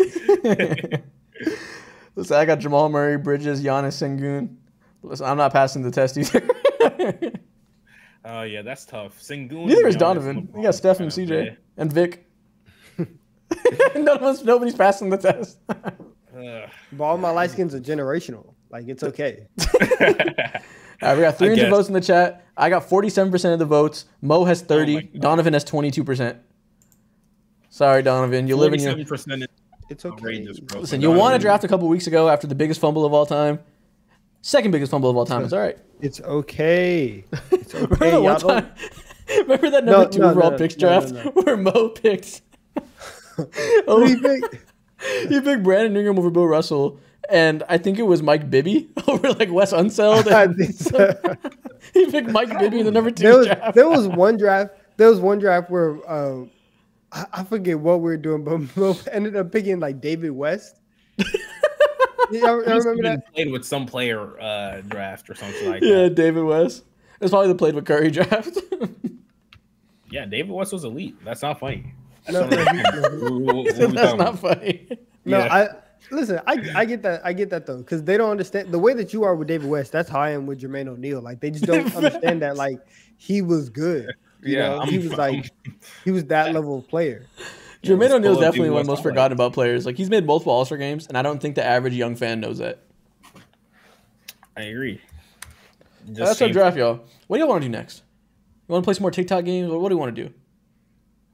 Let's play a quick round of 20 questions. 20 questions again? Chat, do you want to see 20 questions? Spam W for yes or L for no.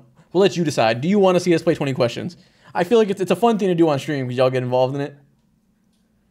Facts. Oh, seeing W's. Momo spamming W's up. Uh-oh. Uh-oh. Whoa, that's a lot of W's. Y'all fuck with 20 questions. A few L's. Haters. I understand. You gotta do what you gotta do. You have your place in society. You gotta hate when you have to. I'm dead.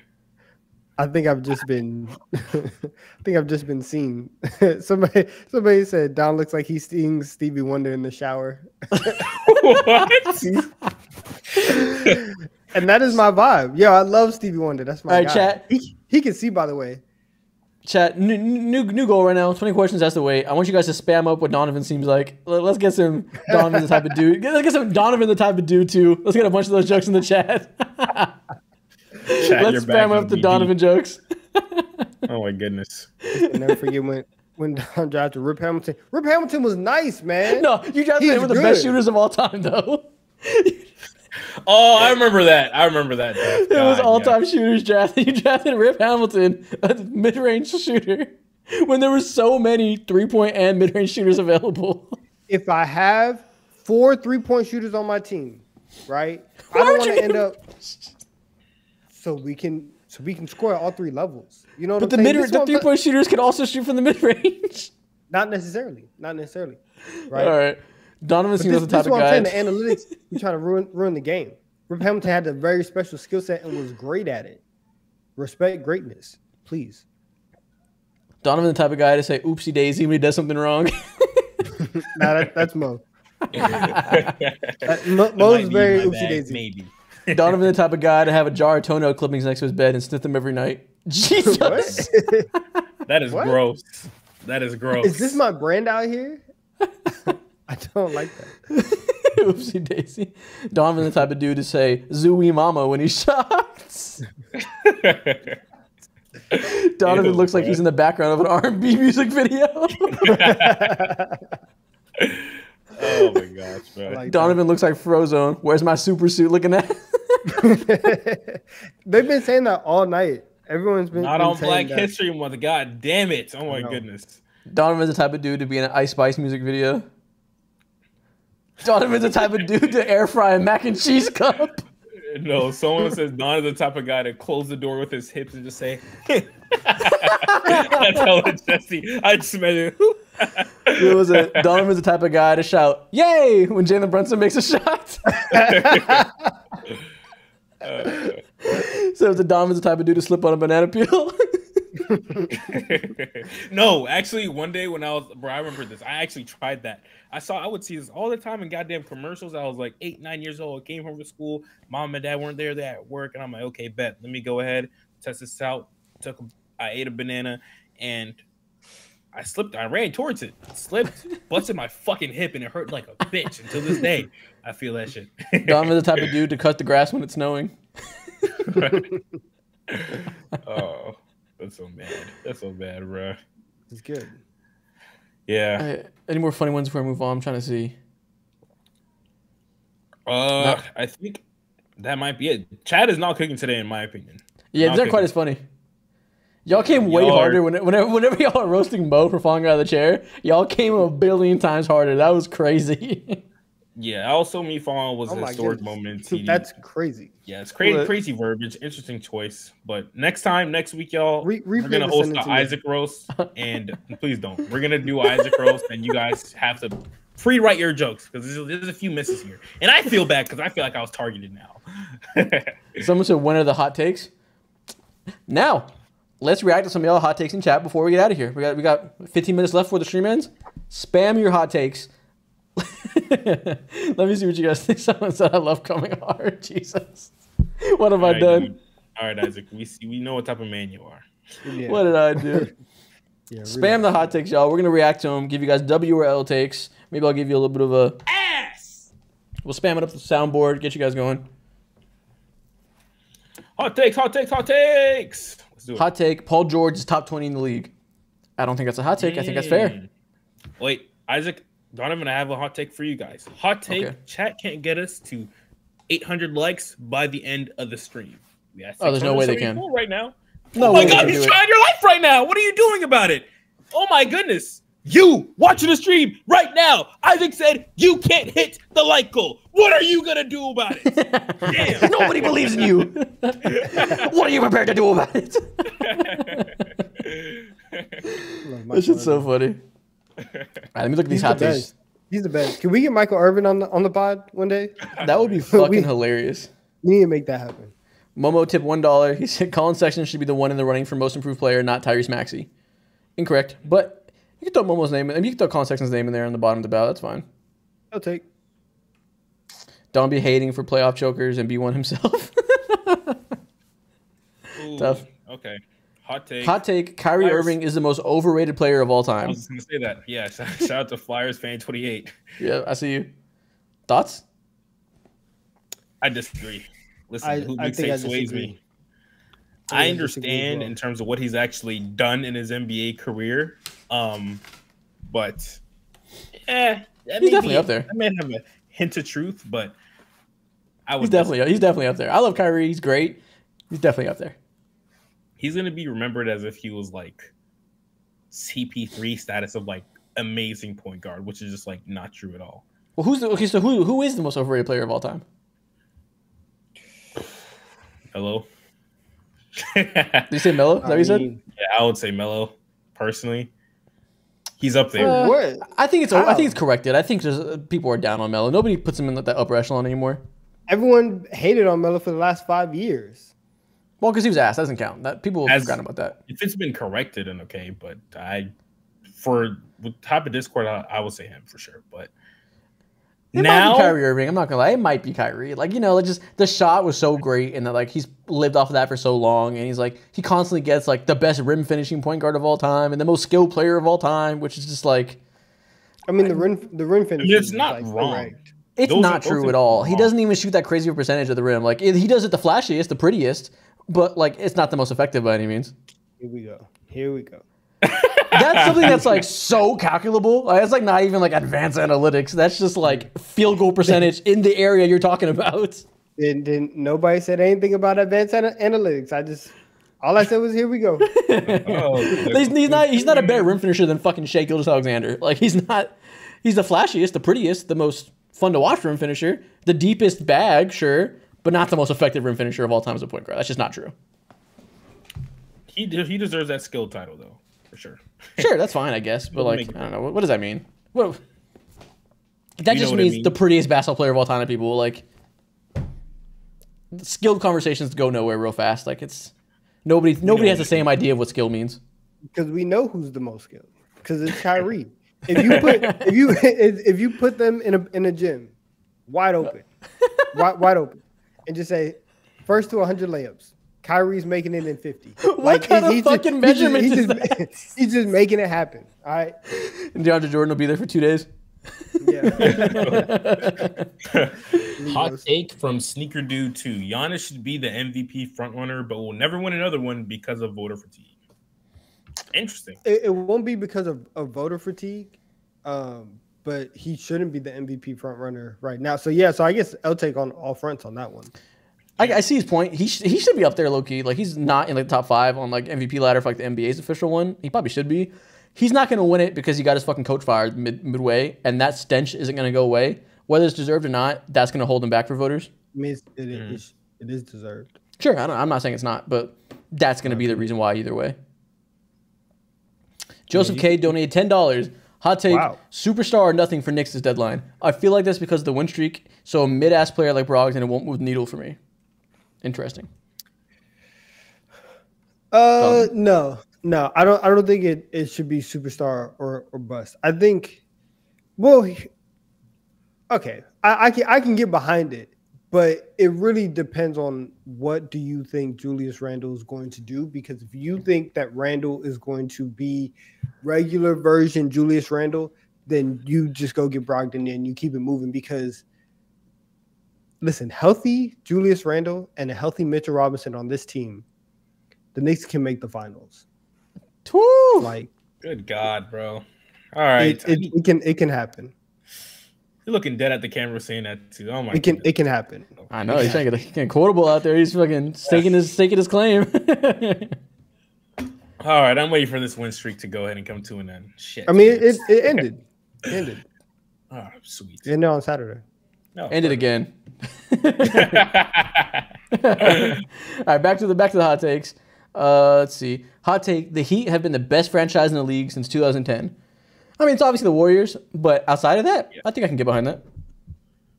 Yeah, I mean, you throw in the Warriors. I guess you throw in the Spurs, but it's kind of finicky after 2010.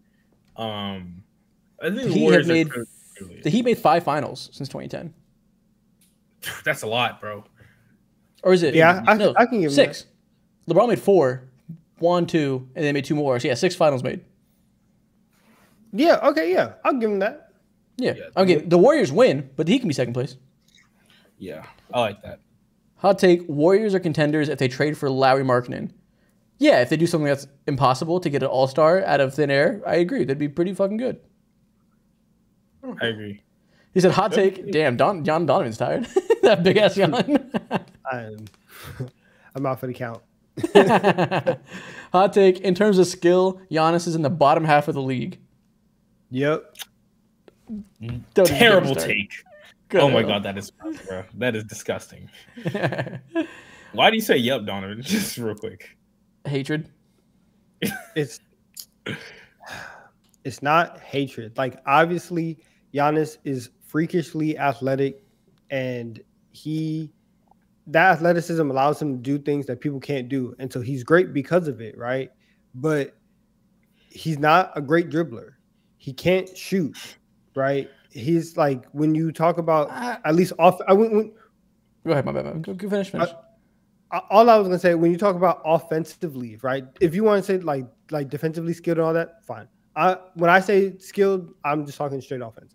Offensively, I do not think that he is as skilled as he's a pretty good dribbler for a 6'11" player. How many 6'11" players have been better dribblers than him? It's a very short amount, bro. Okay, very small amount. Very small amount. I think if you are saying 4'6", 6'11", that's a different conversation than just hey, we're putting everybody here. I'm not going to gauge him against Kyrie Irving. We're talking about the whole league. That's what we're doing. So yeah, like, yeah, everything's relative to your size. Obviously, he's taller, and you know naturally that makes you have less dribbling. But it's like a sliding scale for who you are, like that the realities of your size. Yeah, I think also in basketball too, when we talk about skills, it needs to be wider than just how deep is your in and out and your hezzy cross and your layup package. Because something that's very underrated is that when it comes to finding all these itty bitty types of angles and how he decides to cut to the basket is very impressive. That's a skill. Someone who's similar to Giannis Antetokounmpo athletically and height wise.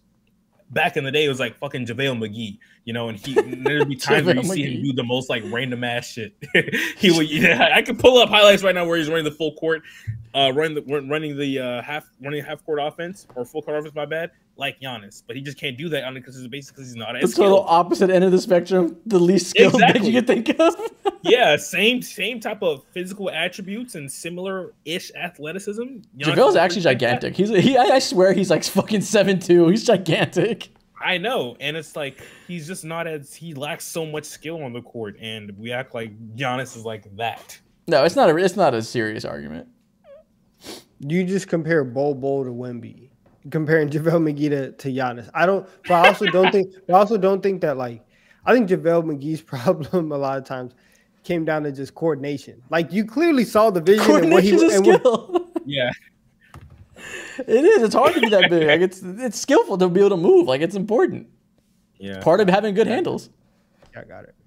Nah, everybody just makes skill. Just means how similar do you play to Jamal Crawford? How good are you drilling between your legs and pulling up for jumpers? That's all people mean when they say skill. I think that people on y'all side of the argument eventually take it to a point where like, oh, well, how he looks at the rim, that's a skill. How he puts his pants on so that he saves energy, that's a skill. And it's like, not like, yes, there are attributes that that everybody does, and there are things that some people do well and other people don't. But I don't necessarily think that is like skill as like a basketball player rather than like talent. I think what you're describing is just because we have a narrow view of what skill is, and you're basically saying that you don't think certain skills are skills that are relevant when talking about skills in basketball, and other ones aren't what we're talking about. And I think that's the problem, is that we should talk about the other ones too. I also don't think that like every skill is like as important, and so that's one. And so even if you are talking about skills that people do have, they're minute, but also at the same time, everybody has like, we know. Well, Isaac says, you kind of understand what the idea of skill means. And then just because you want to give somebody credit for being, quote unquote, more skilled than what the general public are, now you want to expand it past what we all basically know the idea to be. And so because it's not fitting your definition of how basically everybody talks about skill, like when I say it, you know what I mean, but you are trying to now expand it because now you're trying to get it to fit your definition of it. I guess, but we know that lots of talk in sports is very narrow-minded and simplistic. Look at football, everything's quarterback, quarterback, quarterback. We know it's not that simple. Every sport, you can look at that and see prevailing talking points that have been perpetrated by sports media over the decades, and you know that's very narrow-minded and just, you know, not super thoughtful and should be expanded upon. This is one of those things.